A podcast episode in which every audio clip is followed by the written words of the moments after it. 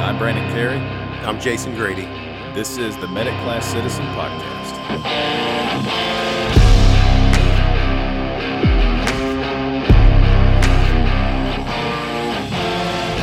All right, everybody, welcome back. So, in today's episode, we are incredibly excited to bring you two of our new friends, Rory Beyer and Samir Jaffrey from Avive Solutions.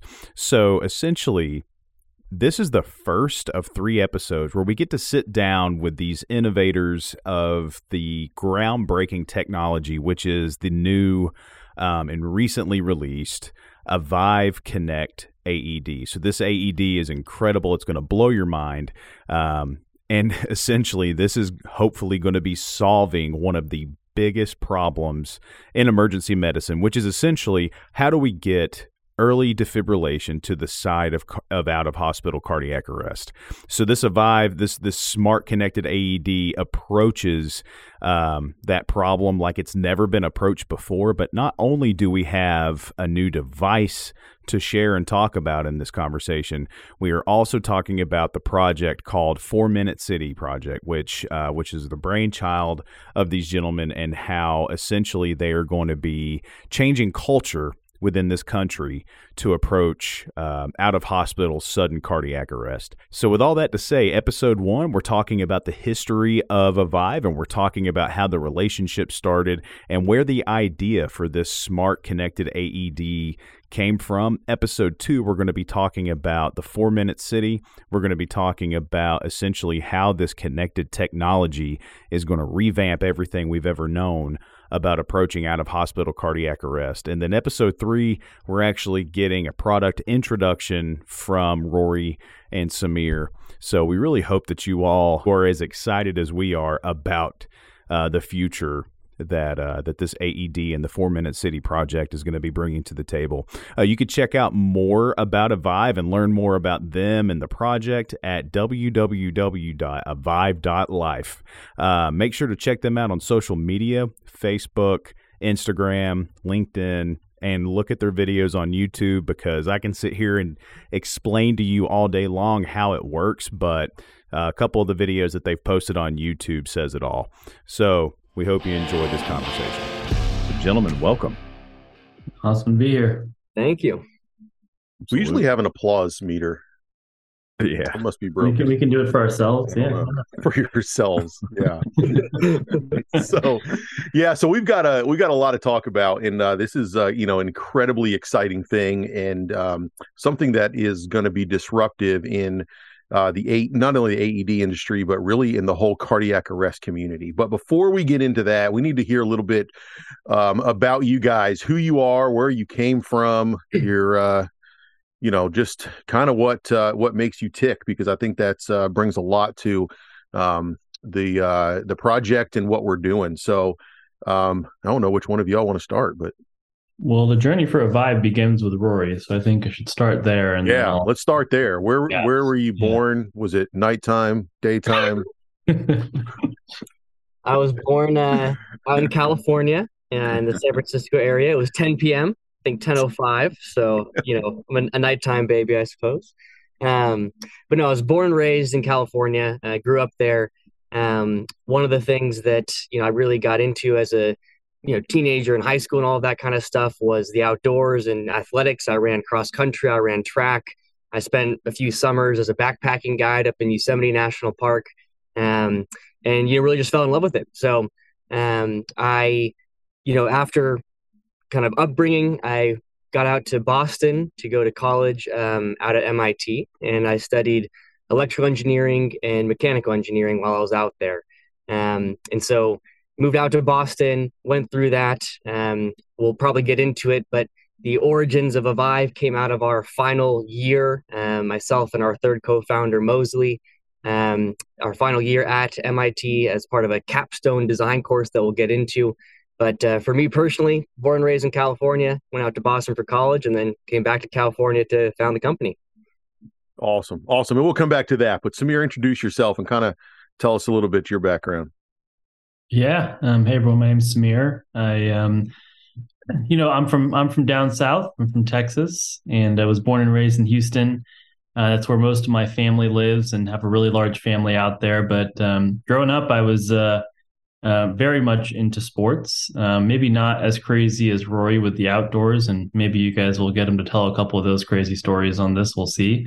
Um, but fell in love with baseball and played at baseball for about 18 years of my life. And, um, you know, I'm an Astros fan. I'll proclaim it on this podcast. I'm not scared.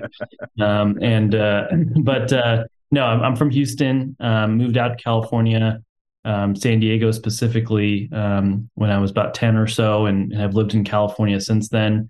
had the fortune to go to college at UCLA and um, study nothing related to anything we're doing here. I got a political science degree, but um, while I was there, um, had um, was really uh, fortunate to be able to start a nonprofit in the space of cardiac arrest prevention in youth, and that's really how my story tied into what Rory and Mosley were doing. Um, well, I'm sure we'll get into it, but it was through that that I met them um, at an industry conference in, in early 2017, and that's kind of how the story of Avive began. My my dad's a serial entrepreneur, and I thought I would never. I told him that I thought what he did is incredibly boring um, when I was younger, but I guess I uh, I'm eating my words now. So, and just to just to back up on that, so you started a nonprofit while you were in college. What year in college were you? I was a, was freshman going into my sophomore year, um, and so maybe the quick backstory is, um, you know, family's been impacted by cardiac arrest through multiple generations. It's something that I was um, exposed to um, in my childhood, and something that um, was an important part of my life. And so when I got to college at UCLA, um, I was inspired by a nonprofit in San Diego called the Eric Paredes Save a Life Foundation. And that was started by Rena and Hector Paredes in honor of uh, her son or their son, Eric, who passed from cardiac arrest um, as a freshman in high school. Um, you know, perfectly healthy, great wrestler. And um, and they found him on the kitchen floor one day. Unfortunately, passed from cardiac arrest and that that created a lot of waves in the San Diego community when things like that happen. And my mom was a physician at the same clinic as Rena; she was a nurse, and um, started volunteering at Rena's heart screenings that they started to put on to try to detect un, uh, undetected heart conditions in youth. And I got really involved in that foundation. There's a really embarrassing picture of me that's like on their truck with all their ECG screening supplies as like their poster boy and so I kind of was indoctrinated and just had to keep going with it, I guess. And so um, when I got to college, I started a nonprofit, and it's still running today. It's called Saving Hearts Foundation. We've screened over five thousand kids, and it found one in three hundred, con- you know, kids had a condition that they didn't know about before. So became a part, big part of my life. And Samir, I want to I want to ask that was uh, you said that was completely independent of your major and of your studies, correct? Yep, not a lot of uh, ECG screenings in the political science degree. So yeah, yeah. so that's uh, that, that's pretty remarkable for someone to have a passion like that and take that on. You know, with a with a demanding load that you had. I'm sure. So. Yeah, so, no, it was it was very much a passion project. But yeah, go ahead, Jason. Um, so let me start with that. Do you mind talking about um, a little bit more about what had happened in your family and kind of what drove your passion uh, for cardiac arrest? You know, one of the things that inspired me to to really um, get involved in this space was, um, you know, my my family's been touched by cardiac arrest throughout multiple generations. Um, starting with my great grandfather who passed way too young in his um, you know late 30s, early 40s. Um, have had um, people uh, in their 50s in my family pass suddenly. It most recently had um, elders, you know, in his late 70s, but probably still too young and was completely healthy, um, passed as well following having a surgery. Um, and, uh, you know, so there wasn't like a specific one cardiac arrest event that uh, really drove me to get involved in this, but it's been something that's that's touched us throughout multiple generations. Um, as well as being close to um, Rena and Hector Paredes and really getting involved in in that foundation. I think the tie to me really there, guys, was like Eric was an amazing wrestler. I was an athlete, my my student athlete my whole life, and I was like, holy cow, um, this can happen to someone my age. We're both equally healthy, normal kids, and it can just happen out of nowhere. And now someone's life and a community's life completely changes. That was the moment it really hit me. Like it happens in your family, but that one was like darn, it can happen to someone just like me. Um, and and that's what really drove me to start getting involved and start Saving Hearts Foundation when I got to to college. Nice. So Let's go back to Rory. So Rory, you're um, enrolled in school, uh, and you said uh, you're studying engineering. Um, as you came to your capstone project, tell us about kind of where you were and how you uh, decided to do the capstone project that you did. Yeah, it's uh, it's it was a fun journey. We the premise of the capstone is that every uh, graduating senior at MIT in mechanical engineering has to take you know one of two capstone design courses, and in one of them you actually get teamed up with a fairly large team, and you get one semester to brainstorm a bunch of different ideas, prototype some of them, uh, get a little further along with one or two of them, and then you know in the end uh, settle upon one that you build a really working functional prototype uh, with by the end of the semester. And there's a lot of you know financial support that goes into this course, and there's a lot of um, you know resources that you get to do quick turn fabrications and get into the machine shops and really do things quickly. So, as part of that brainstorming, you know, Mosley and I were good friends. Um, and one of the first exercises you have to do is come up with 20 ideas, you know, for one of the days of this course, kind of in the early days. And we're sitting there in the, um, you know, in my dormitory room. And basically, uh, we're at idea number 19 and we're trying to get to number 20.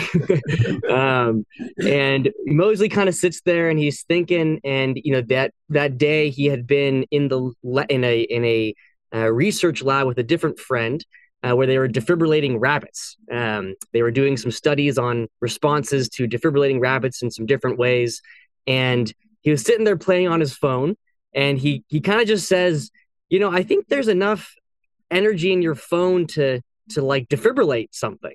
Um, and we kind of sit there or like, I don't think that's really a real thing. I think that's kind of silly. That like, there's no way. Um, but we needed a 20th idea, and so we put it down. Um, and so we got there. People thought it was a pretty interesting idea. You know, would there be a possibility to make a defibrillator actually from a cell phone? Uh, was kind of the the pathway that we were thinking along, and we chose it as one of the initial ideas that we were going to prototype again, just as this kind of far out there idea. Maybe there's something interesting there. The premise and kind of motivation behind it was really more if you could do something like that, you can offload a lot of things from what a current defibrillator has, and you can make it small, you can make it portable, you can make it something that is viable for my, you know, backpacking guiding out in Yosemite. You can make it ski patrollers have it. You can a lot of use cases that could benefit from something that's more in your pocket and you know whatever. And so, okay, hang on, hang on a second. I, I got to stop there for just a second because um, I, I want to go. I want to go back to that because I want to get your your reaction again when Mosley said that. Like, you're going to take a phone, and and what what year is this, and what generation phone are we talking about? Is this? like, so yeah, I mean, not to say a brand or anything, but here like, we go. Here like, we go. But but when you hear this, is this like this is insane. This is the dumbest thing I've ever heard. There's no way. Is it going to like blow up your phone to take that much? Like, how how realistic was this, and how serious was he? You know, I I, I gotta say the the initial reaction was one of there's there's no way that that was the reaction of there's no way that you've got enough power in your phone. I don't even know if you can extract power from a phone, right? There's power supposed to go into the phone to charge it, not out of it, right? Yeah. Um, and you've got this whole problem of you know like who knows what kind of phone people have people have iphones people have android phones people have motorola phones this was you know fall of 2016 right so you know phones were advanced enough at that point that they were you know smart and they, and they had a lot of features in them but yeah the initial reaction was that's there's no way. Um, i don't even think it would work from an energy perspective even if you could do it. And we need a 20th idea so fine we'll put it but like there's no way that's going to work. That that was the reaction. Okay so even when he mentioned it this was just kind of a crazy 20th idea um not really thought through of whether or not it was even feasible just kind of just a crazy thing somebody throwing out there. Yeah you know, and I think, you know Mosley the energy calculation and yeah, you know, Mosley like he sat there, and he defended it there for a couple minutes of like, no, I think that you could do this and that, and it would work. And and I just kind of rolled my eyes and I said, okay. like, okay, like fine, good enough to put on the on the list, but I don't believe you. um, okay. Yeah. Okay, so so go from there. We got past the the uh, this is crazy to uh, all right, keep going. Yeah, and so we we get to this. We so we we kind of we we go to it. People are really interested in this idea. Um, both our team, other people that kind of are involved in this in this process, and so we we end up um, going with it and trying it as one of the kind of four or five that we're going to prototype and really try. And and you know Moses convinced at this point, and he's convinced himself that the energy calculations do work and that it is possible, and if you could do it, then then it could work. And so um, there's a kind of smaller team that focuses on this prototype. There's a couple other teams that focus on other ones, etc. And you know, we kind of get going in this process, and we're a couple weeks in, and you know, we're able to actually start um, doing much smaller scale versions of a defibrillator, where we might not do a full 150 joule shock that you might expect from a defibrillator, but we can maybe do a 10 or 20 joule shock. Okay. Um, we can actually get power out of a phone, and we can have it go and charge something in in our device and we can have it kind of be uh, used to discharge into some load and and that seems to work. And so um, it kind of makes it to the final two projects that we have to choose from. Um, and there's enough of a proof of concept there that the team decides like this one if we can actually pull it off we think could have a huge impact right? I mean the initial idea was in this uh, in this space of again more the wilderness medicine, the portable use case, the um, making it a little bit more friendly and intuitive to a user who's never used one of these things before because they're just using your phone right to use this defibrillator. Um, and so we were convinced, and we we picked it as our project we were going to go for. And the next month uh, was essentially about taking it from that proof of concept point to something that was a fully working defibrillator. um, and so we spent a month, and the team was just completely like in the lab all the time, all day, all night, and and we ended up um, in December, and that would have been December of 2016. Um, you know, coming to our final presentations for this course with a device that that worked. And so you have to understand that this kind of final presentation is a very big deal when you're kind of in that scenario. And so it's a few thousand people that are there live in the uh, largest auditorium at MIT. You've got several thousand more that are live streaming the event online and watching it. You have um, a band that is you know playing custom songs for each colored team. So we were the pink team, so it's playing a custom pink team song that they wrote for this as like an intro to us coming on stage. Like it's kind of a you know they really have a whole production value to this thing. Um, and you know we we go and really the the demonstration is um, you know plugging in a phone, uh, having that phone take about a minute to charge up a you know defibrillator and then delivering a full 150 joule biphasic shock from that from that device the device at the time was a you know something that was fairly small. Um, it was kind of a tube shaped uh, and and I think very I mean very small compared to anything out there today. Um, and and that really was the um, you know the goal of this final presentation that we were able to build this prototype that worked. Okay, so explain that a little bit more, and and I know um, I'm probably not going to understand any of it, but so you you have a phone. What where do you what do you plug into it? I mean, yeah. is it just defibrillator pads you plug into the power cord and you hit you know you hit shock and boom 150 joules come out how does that kind of yeah. uh, in easy terms work yeah no the so basically you got to imagine we had this kind of water bottle size and water bottle shaped device um, and the top of it had a little cap and you would take the cap off and there'd be like a three prong cable. So it had a you know a lightning port for an apple phone it had the android phone one and it had like a usb-c one or i think those are the three. And you would basically pop it off, you'd plug in one of those items, and when you plugged it in, um, essentially the device would start pulling power from the phone immediately. Um, so it'd start kind of extracting power and extracting it slowly from the phone um, and charging up some of the internal electronics that exist in this device. Um, at the same time, it, your phone would launch uh, an app that was built onto the phone and it would know that to do so because you plugged it into the defibrillator device and it would essentially start talking um, so giving you audio instructions and giving you some visuals uh, on the app as well for you know what to do i.e go place the pads on the patient and etc so the pads were also tucked within this kind of um, top that you popped off right you could pull them out as a little pull tab uh, yeah. and you put them on a patient and it would show you a picture of how you were supposed to place them.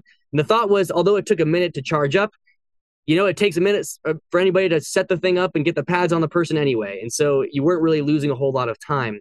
It would take about one and a half percent of the phone battery per shock. And that was it, um, which is pretty remarkable. At a hundred, so 150 joules takes about a, a percent and a half from the phone. That's what we were seeing. Yeah. Okay. Um, and and then basically, um, it would uh, at the time, we had not developed a full on algorithm to actually detect whether you were in a cardiac arrest or not. That was just more of a it's gonna it's a shock box at that point. That was maybe a future development activity that would have been needed. um, but uh, but we really just at that point you know delivered this uh, basic biphasic defibrillation shock um, into a mannequin that we had set up where it had some pads that you could shock into on this mannequin. And so, kind of the demo was you would take the device, you'd pop off the cap, you'd plug it into the phone, you would uh, have the phone app launch, walk you through how to use it, including placing the pads on this mannequin that could absorb the shock. You would deliver the shock, and then uh, you could see a big graph on the big screen of the shock measurement and showing that it's you know the proper 150 joules and that it's the appropriate waveform um, and all of that. So, two questions on that. How fast did um, did you get feedback did you get feedback from the crowd or from your professors in general and then also were you met with any skepticism or did they start immediately like oh this will never work like that? But what was the feedback like? Oh there was um definite feedback from both an engineering perspective and a um what I'll call like a should you really be using people's phones to do something like this? perspective maybe um, and so from an engineering perspective of course during the course you're getting a lot of you know feedback from your professors and from your lab instructors on how to design things how to build things and that's kind of what you're expecting the we also did user interviews with some you know groups some nonprofits that were in the cardiac arrest space for kind of what kind of features they would want all that type of stuff and then from a feedback perspective externally, there's really none until that moment, right? Until you're at the, um, you know, you're not sharing anything about this. Um, you file some provisional patents before the final presentation, even. Um, you know, you don't share anything about it until that moment. And there's there's a really funny moment that I remember actually, which was um, there's a lot of industry representatives that come to this, um, including some from Apple, uh, some from you know other technology companies. And Apple has always been a little bit more locked down in terms of what they permit your phone to do. Um, and so uh, there is this, you know, kind of approval process to be able to even extract power from an Apple phone that's a lot more stringent than it was at the time for non-Apple phones. Um, and so there was a question that got asked at some point of, oh, you use an Android phone for your demo. Why didn't you use an Apple phone? And we gave this really, at the time, we thought smart response, you know, to the Apple people sitting in the front row there of, well, our Apple friends here, you know, require a little more approvals and and they're not quite ready to give it to a bunch of college kids, and so we need to, you know, use the Android one for now, right? Um, and and so that was kind of like a fun little moment for us, but. In general, um, it was very well received. So when we delivered that shock, the audience had a big old applause, a little bit of a you know deep breath of air for the team that you know it worked um, and uh, and then after that you get into kind of the rest of the presentation and and into questions and answers and all that uh, portion of it so what was your time frame from idea to this presentation uh, about three months doesn't that just make you feel inadequate jason like me i, I listen to that and i'm like the intelligence is annoying it's annoying. yeah, I, I, feel like I didn't know even know like an intelligent question to even ask. So okay, so so this sounds just absolutely insane. But just to put this in perspective, how many other projects are going on at this presentation, and where does this fit? Is this just like blowing everybody away, or is this MIT and this is like a eh, okay, this is what we do? yeah, there's there's eight projects. There's um you know typically a like quote winning project of the year, and and you know this one was the winning project of the year. Um, okay, was, so out of eight projects, this one took the top prize. I mean, won the whole thing. Yeah, um, and and you know there's a bunch of other cool ones, obviously, uh, and every year there's a bunch of cool ones that come out of it. Um, but yeah, it was it was it was very well received. You know, and afterwards, you know, you have uh, sort of an open kind of area where people can come up, and you know, we got a lot of people coming up wanting to see the device, want to hold it, want to understand how it works, you know, all those types of things. So it was very well received um, in general. Okay, so uh, in the in the days following, is does this just become a oh what a nice project? We got a good grade, we got a good award. Now let's move on to uh, what we're going to do with the rest of our lives. Where did you go from here with that? Yeah, it was a, it was really one of those situations that comes about just by happenstance. You know, one of the groups that we had um, done a user interview kind of along the way with to get some ideas for features and what the what people might like um, was a nonprofit group called Parent Heart Watch, um, and they have an annual conference that happens in January every year, um, and and so they saw our presentation right because it was you know live streamed and we had you know reached out to them about it, so they had an interest in it. And shortly after it, they they sent us an email saying, "Hey, we have this annual conference in January. It's in Tucson, Arizona. Um, you know, we'd love for you to come present your device to to the conference." Um, and January for MIT is this weird inter um, semester period where you don't have your normal classes. You're kind of in a you can take some special classes that are like one month just focused efforts, or you can not do anything. You can travel. You can go get some uh, internships, whatever you want to do. Um, and so for me, I was in Boston. You know, this was a free trip to Arizona where it was going to be nice and warm in January. Um, and of the team, I was the only one that wanted to go, basically. And so I got my free plane ticket. I was, you know, at my free hotel room, real excited about it. Um, and and I flew out there. And so um, that really ended up being a very uh, monumental decision uh, that I did not appreciate at the time. I thought we were just going to go present it and you know it'd be interesting and, and we move on, like you said, to to what we're going to do with our lives and with, with our careers. Um, but we uh, we ended up having a really fantastic um, conference at this at this uh, at this event in January. And so I show up. Um, uh, the first night of the conference is a very emotional night. Um, one of the big themes and one of the big focuses for this is parents who have lost children to cardiac arrest or have had near misses um, and have had children who have been saved, thankfully. But the first night, um, obviously, I know nobody there. I kind of walk into the big banquet hall. Um, I kind of linger in the back because I don't really know what's going to happen and because I don't know anybody. And so I just kind of wait till there's no more seats left. I'll just take the last one. It's kind of my approach. Um, and so I wait for that to happen. I find that last little empty seat. Um, I sit down in that last little empty seat and I just start talking to the table. And they're like, you know, who are you? Where, what are you doing here? I tell them about this device that we'd built, and and they're just like super interested in it, right? They're just kind of like asking all these questions and they're like really fascinated and, and they're really interested. And then the programming starts where it's, you know, tributes to all these children who have lost their life. I mean, it's one of the most emotional evenings I've probably ever had in my life. Um, it's, it's just, it's just, it just hits you so hard when you see these pictures, when you see parents, when you see community members who have been so, so impacted by these things. Um, and and and so that was just a insane night right of just not expecting any of that emotion not expecting to meet anybody who would really care about why i was there um, just totally different than what i thought. The person who i sat next to um, you know knew of one other low 20s individual. There's not too many of them uh, at these kind of conferences uh, and that would have that was samir who was there for saving hearts foundation for his nonprofit um, and so the next day, you know, they made an introduction as two of the only people, you know, under the age of like, I don't know, 35, 40 maybe. um, and, uh, and so we, we met and, you know, I told them about the, the device and, um, and we really hit it off from there. There was a scheduled slot where we were going to have our presentation. And I had this kind of whole long presentation about like this device and how it worked and, you know, all this like technical detail and all this stuff. And I remember like showing Samir this presentation and him just saying, So you need to do none of that. You need to go up there and you need to do a demo of your thing and say really high level stuff. But you shouldn't just be like talking about how this thing works up there. This is a really, really interesting thing that you've built here. Um, and so when it came time for the conference presentation, um, I get up there, um, a little bit nervous, obviously. Um, it was a well attended presentation. I think pretty much everybody went to this one, uh, which I was not expecting.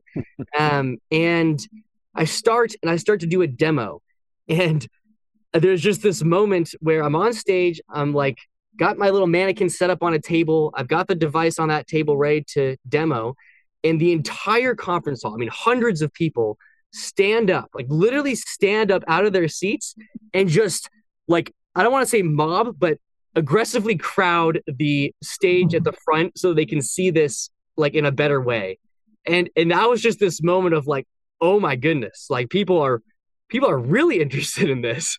Um, and so like I do my demo, I think it goes over well, and I just like it, it, night and day. Before that, I knew the few people that I'd been introduced to or happened to sit next to at some meal or something like that.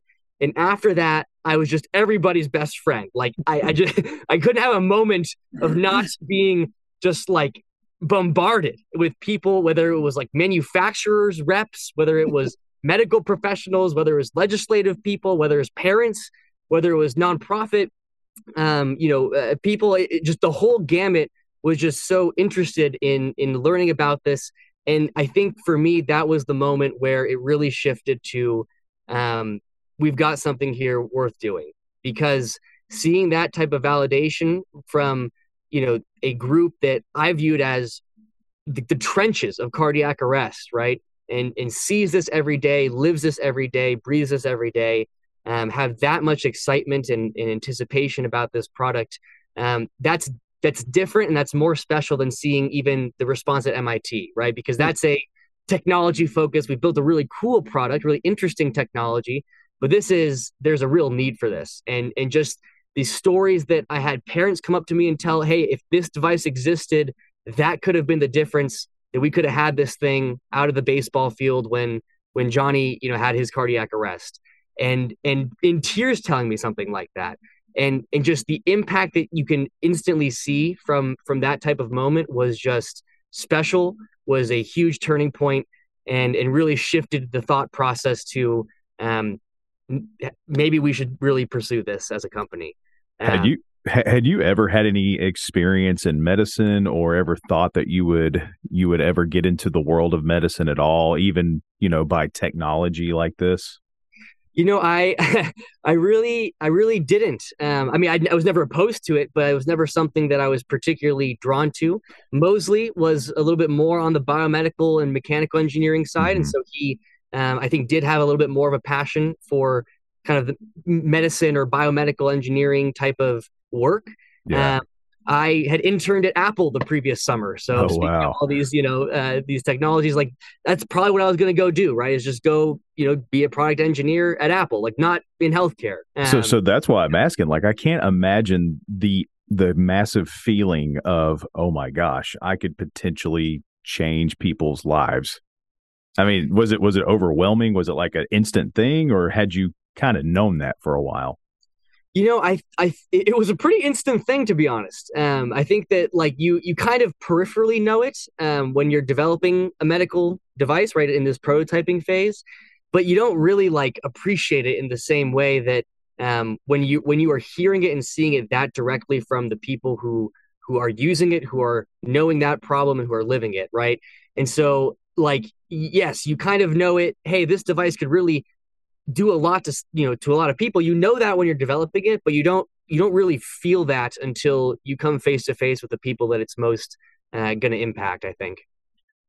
So let me take this from your point of, of view Sameer. So kind of take us back to that first evening when um, you know this uh, little timid timid uh, college student sits down next to you and you know you start to have this conversation. Tell us your perspective of that evening well, so I was um, a bad speaker at this conference and showed up late. Um, so I was not there that first evening on Friday night. Um, although my friends are the ones he sat next to. Um, and I call them friends because I had worked with them so closely and, and really developed a friendship in the world of cardiac arrest prevention and youth specifically. And that's what Parent Heart Watch is, is they do unbelievable work across the country, bringing together nonprofits that are focused on preventing cardiac arrest in youth, both through preventative screening, but also um, helping deploy AEDs in in areas where youth are frequently, like um, sports fields, school districts, etc.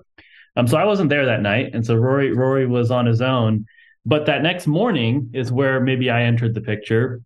Uh, our friend um, uh, Liz Lazar and, and, Pam Dodson at, at a nonprofit called um, Via Heart Project in the Bay Area um, came up to me at breakfast, and it's early in the morning, like seven thirty, and they're so excited, and they come and sit next to me like, Sameer, there's this kid. He's from Boston. You're gonna sit next to him today. And I was like, okay. Hi, Liz. Nice to see you. Um, but that that that um, that's how it happened. And so then uh, it was kind of like motherly thing where they bring Rory and like Rory, sit here, Sameer, sit here, and um, we sat next to each other throughout the day at the conference. And um, just as people were presenting, I guess we weren't really listening. We were more just talking and learning about what each other did and our backgrounds. And um, you know, I, I immediately, um, unlike Rory, maybe who needed the experience to uh, and, and feeling the emotion from from the people there to understand the potential massive impact he could had. I think I knew it in like five seconds, um, and just like everybody else in that room did. Um, and so I um, I was immediately uh, enthused by it. I thought um, we've got to somehow convince these guys to like continue on with this work because I think Rory, if, I, if to be fair, like at that moment you were just like, yeah, we're just gonna like it's cool, we did it, and now we're gonna go on with our lives, like you said. But kind of my mission that weekend became like somehow convince them that this is worth pursuing after college. And yeah, you have these cool jobs lined up and all that from MIT, but like this is the thing that is going to make an impact and a difference in the world. And so uh, we talked even like late that night. I remember in your room, that's when we were looking at your presentation. And of course, this guy being an engineer and like, you know, wanting to show how cool what him and Mosley and the team had built there had all these like details technically of how they built it. And we were like, no, man, you got to take all that out because like you're going to have to go actually do this and build a company one day. And uh, you don't want to give away all that information um, your first day here. And so um, that's really where I came at it from was like, all right, this is going to be big and it's going to make an impact on people. And that's what I love and, and am driven by the most is working on projects that can help others. And so my mission the next two days became uh, find a way to make them keep going with it beyond uh, beyond that day, that weekend. Yeah. So Rory, did that? What did that sound like? Is that were you on a different path of? uh you know, you had some stuff lined up, and uh, you just kind of took a left turn there and decided no, this is going to become your life's work. Pretty much. I again, I had I had um, I had interned at Apple the previous summer. I probably was going to go back and work at Apple the next year, you know, and I that's that was really all that I had in my mind at that point, and just a normal you know tech job, and it would be good and it'd be interesting. Um, and so yeah, I think that going into that weekend, I I truly was there because it was a plane ticket that was paid for and a hotel that was paid for and it was warm in Tucson instead of being in the winter in Boston and like why not right? It's been an interesting experience. Like that's why I went. Um, and so I yeah I walked out of that with a very different mindset than uh, than that uh, which is which is good in the end. But uh, but yeah it was a big decision to go in in at the end of the day. So kind of take us from there of um, how did some of the conversations happen with you really have something here that you could maybe make a company um, from. Yeah. Well, yeah, go ahead, Rory. You, your perspective. Yeah. Well, no. So I think we. So one of the things that we did immediately after the conference was we decided that at minimum we wanted to keep working on the project, and so we found a way to essentially, um, you know, get a few of the people from the original project team uh, involved in the spring semester uh, to sign up for an independent study in electrical engineering or an independent study in mechanical engineering and get some class credit and elective credit for working on this basically.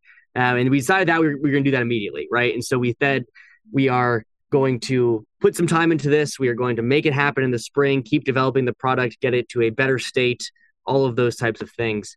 In parallel we started talking uh, to Sameer you know and we started uh, you know, Sameer was obviously very interested in in in getting involved and either just supporting it or just eh, being involved in team directly, like anything to get the thing to market, which was awesome, right? I mean, we had somebody who not just was a supporter at the conference, but somebody who was like, let's do this or like you need to do this um, and so i think that pushing certainly helped a lot um, we ended up, uh, you know, reaching the decision point and uh, where Sameer came out to Boston for a weekend. Um, and you know, me and Sameer and Mosley sat in a room and we kind of hashed out what it would look like to found a company. Um, and all of the kind of initial logistics of um, you know how the company would be structured and and kind of all of the administrative things behind what it would look like um, just logistically where would it be? Would it be in boston? Would it be in california? Um, all of these types of things and i think we walked out of that weekend with a with a pretty good game plan that this is something we wanted to do we went out and found a um, you know some corporate attorneys to help us with some of the incorporation work and we ended up actually incorporating the company um, you know before we had even graduated. And so at that point we were we were in. Seventeen is the date of incorporation for Avive. And so say that date one more time. March 28th, 2017. And at this point, are you still going down the road of this is a phone application? Like you can still use uh, 100% a phone for this. Okay. Yep. Okay. So we are still cell phone powered AED. That that is the project at that at that stage. Excellent. And, uh, and, and, Rory said it nicely, guys. I was probably the most annoying pest that they ever uh, that they ever encountered after that conference. Just like constantly pushing them. But I, that's like how strongly I, I like really believed in in the opportunity. And um, so I'll say sorry. What is it? Six years later for being really annoying, but I'm not that sorry now. So. Um. okay, so take us through some of those um, what were some of the uh, the obstacles you ran into with it being a phone? I mean, what were some of actually what were some of the benefits of it being a phone of not just it being you know everywhere, but uh, what are some of the benefits that the phone had to being used as an AED? I think some of the big ones to to kind of get us started, um, at least in our thinking at the time, was you could offload a lot of things to a phone. You've got a speaker, you've got a screen, you've got uh, some you know processing power that's on the phone. You've got a battery source that's from the phone, right? You've got all of these things that are um, you know relatively helpful to make the actual defibrillator piece as small as possible, as affordable as possible, and and that was really the angle we came at it. Right, this is something that needs to be small, it needs to be lightweight, it needs to be able to go anywhere, it needs to be uh, something of that nature.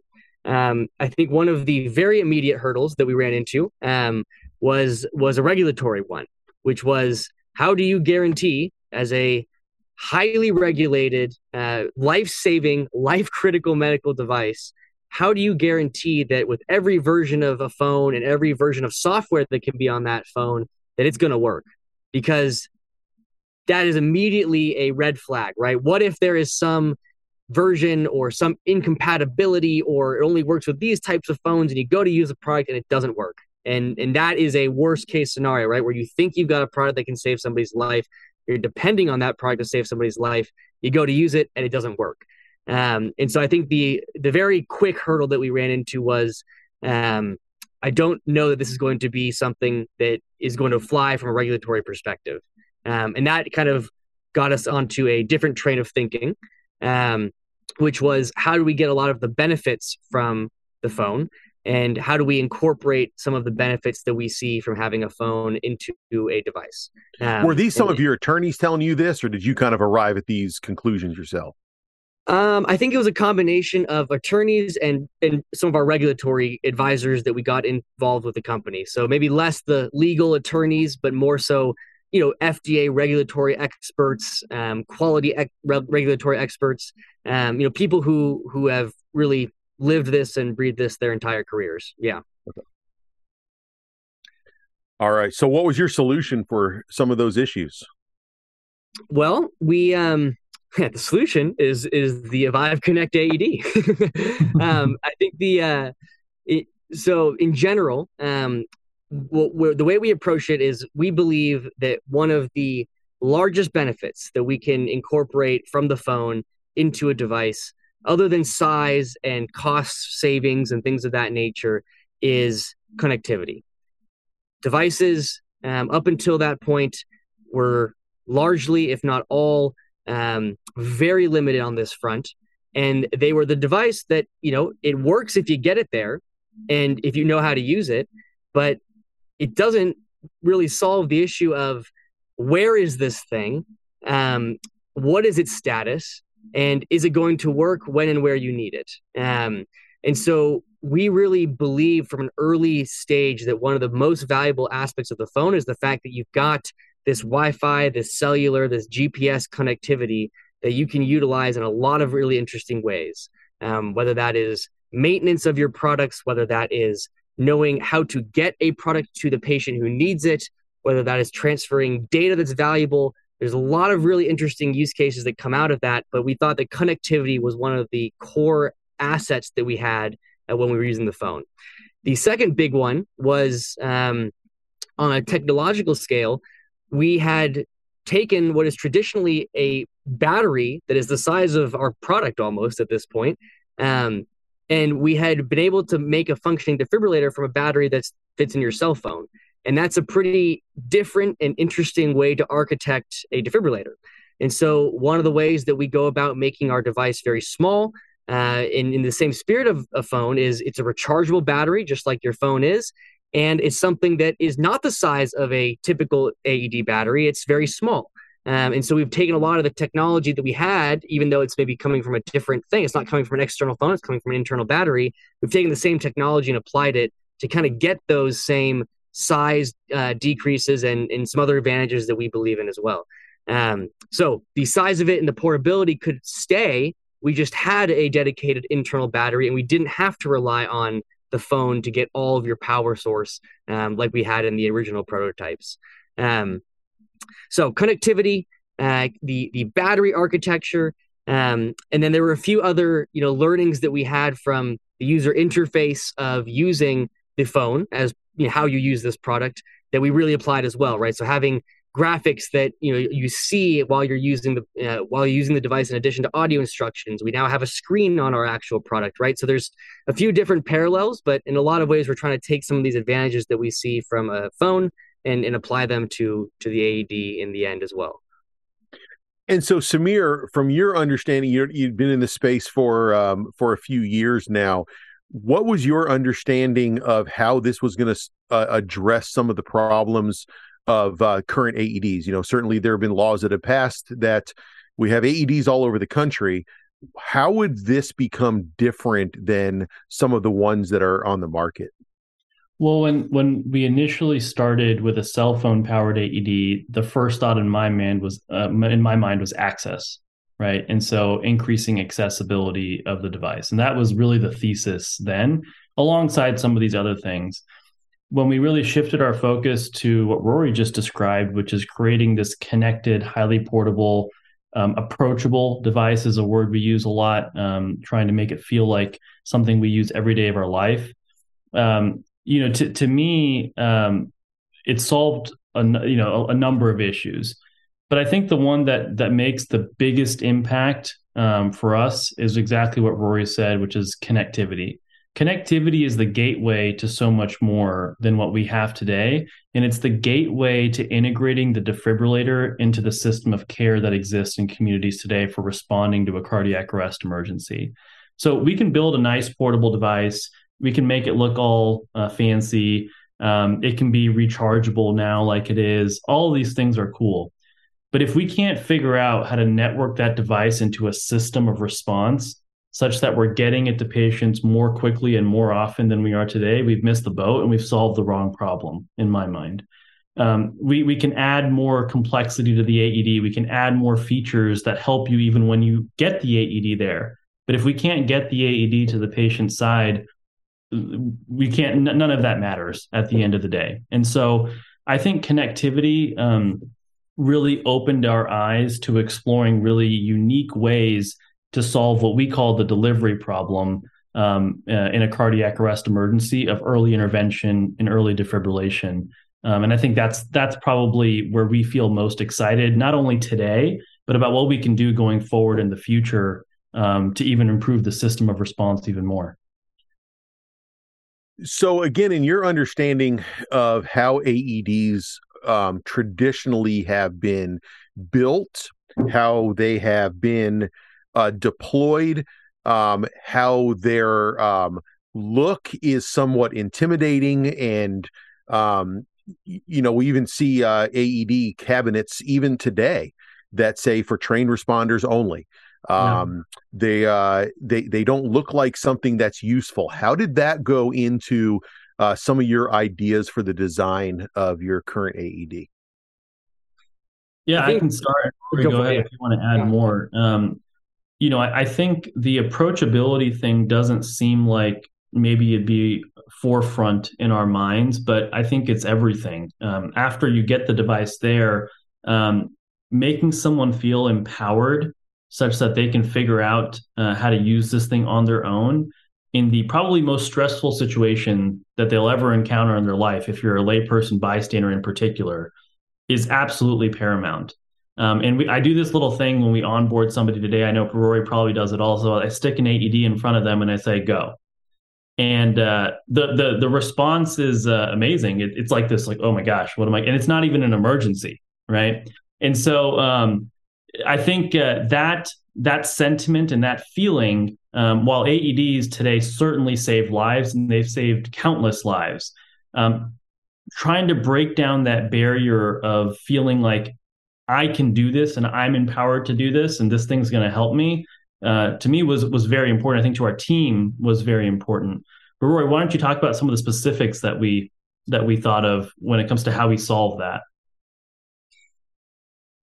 Some of it comes down to uh, the interface, right? So when you look at the product, do you is your immediate reaction when you first look at that product one of oh my gosh that looks like a complicated medical device or is it one of okay, I could pick that thing up.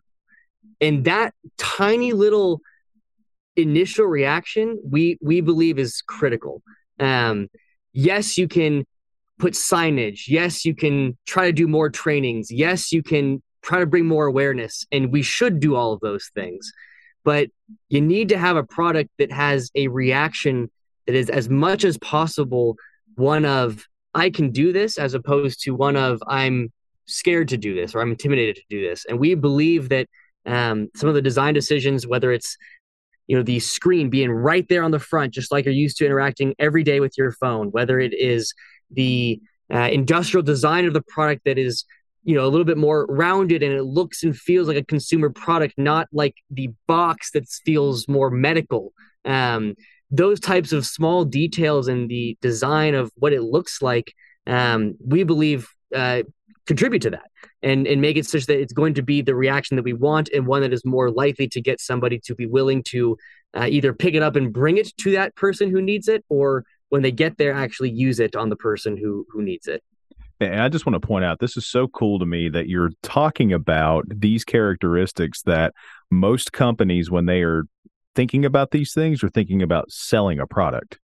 You're thinking about having somebody save a life with this product because of these characteristics. I just think that's that's so cool. It's very awesome. I'll, I'll add one more, Brandon, that like was um, really eye opening to us. And so when you use our um, when you power on our AED, um, in, in every AED, the the pads typically traditionally today depict a male, right?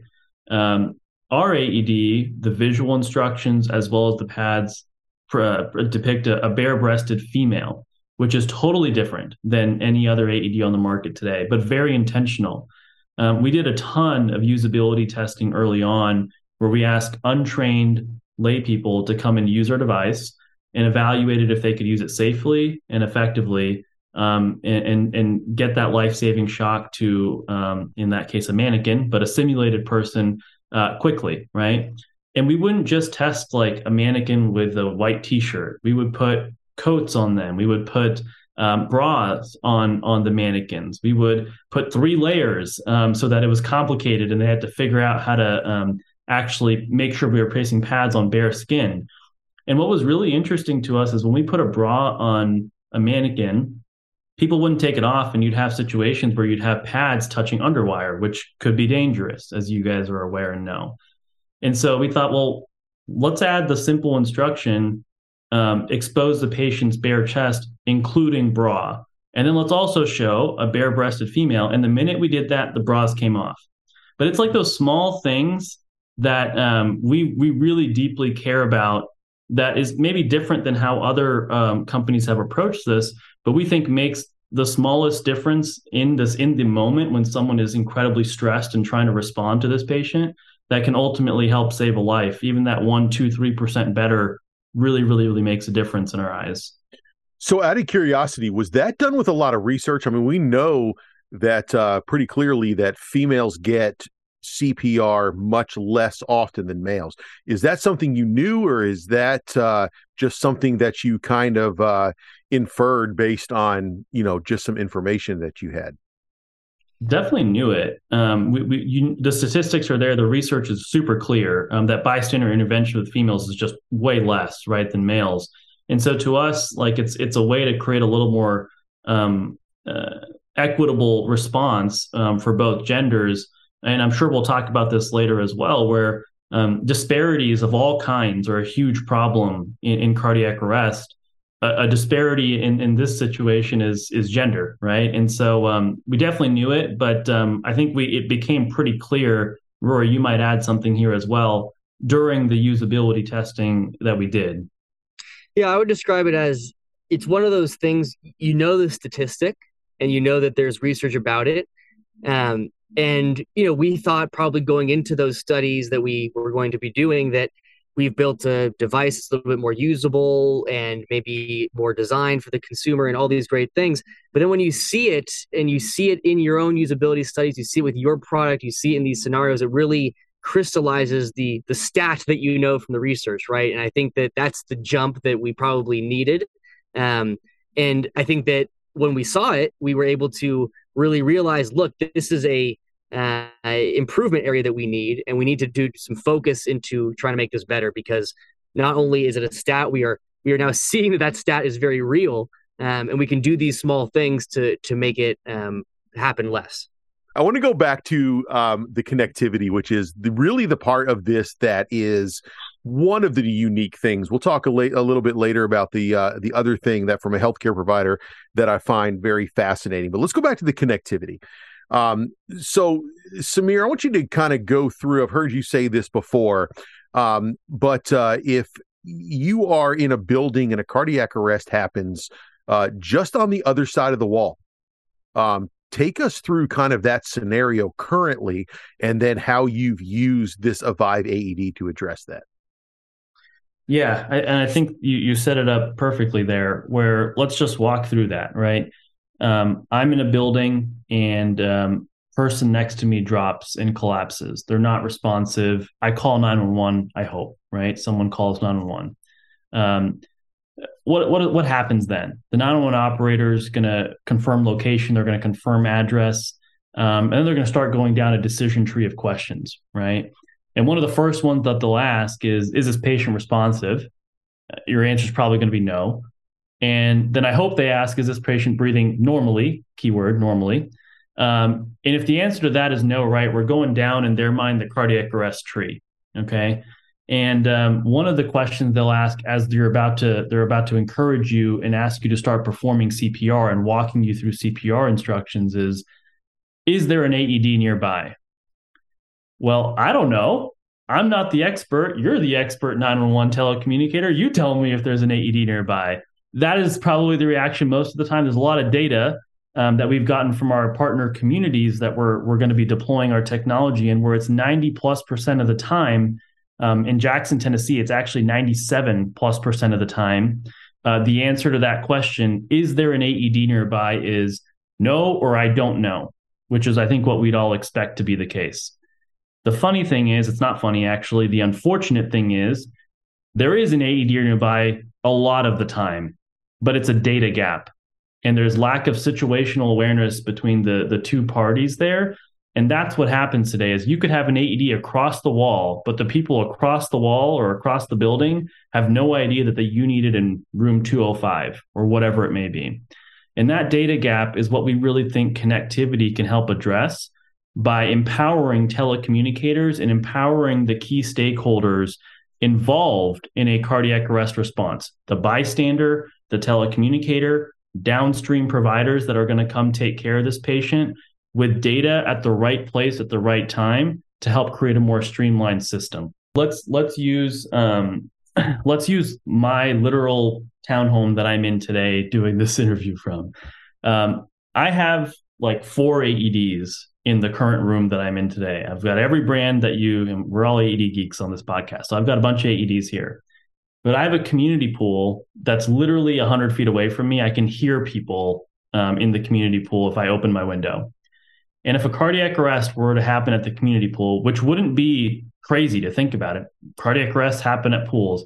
I would have no idea that those people need help until I hear the sirens from EMS show up through the through the gates um, 8 9 10 15 plus minutes later depending on on on how stretched thin ems is at the moment but in, during that entire period of time i could have run over 100 feet and helped save that person's life but i just didn't know that they needed defibrillation or they needed that help. And that is the key problem today that we're trying to address at Avive um, through connectivity. So, Rory, take us through that technology that you're using um, in the 911 centers to identify where is the cardiac arrest, and then because we have AEDs that are connected, how can we identify where those AEDs are and potentially get that uh, that um, AED to the location of that cardiac arrest? Well, what we've done is we've integrated with existing softwares and technologies that are already used in the 911 center and that already have location data of that caller. So when you call 911, they have tools such they know your lat long GPS location or they can ask for an address if you if you're calling for something that's not directly where your phone is for example but the point is that we have a location of a suspected cardiac arrest and Sameer described the decision tree of is this person responsive is this person breathing normally? And that's the you know cardiac arrest decision tree. Now what we've done is that 911 uh, telecommunicator has a button that they can press uh, with some of those existing softwares. It's the launch Avive button. And when they press that button, because they've gotten those inputs of um, not responsive, not breathing normally, and they have a location of the potential arrest, that sends a signal to us at Avive and any of our AEDs or any of our mobile app uh, users that are nearby that cardiac arrest will receive an alert.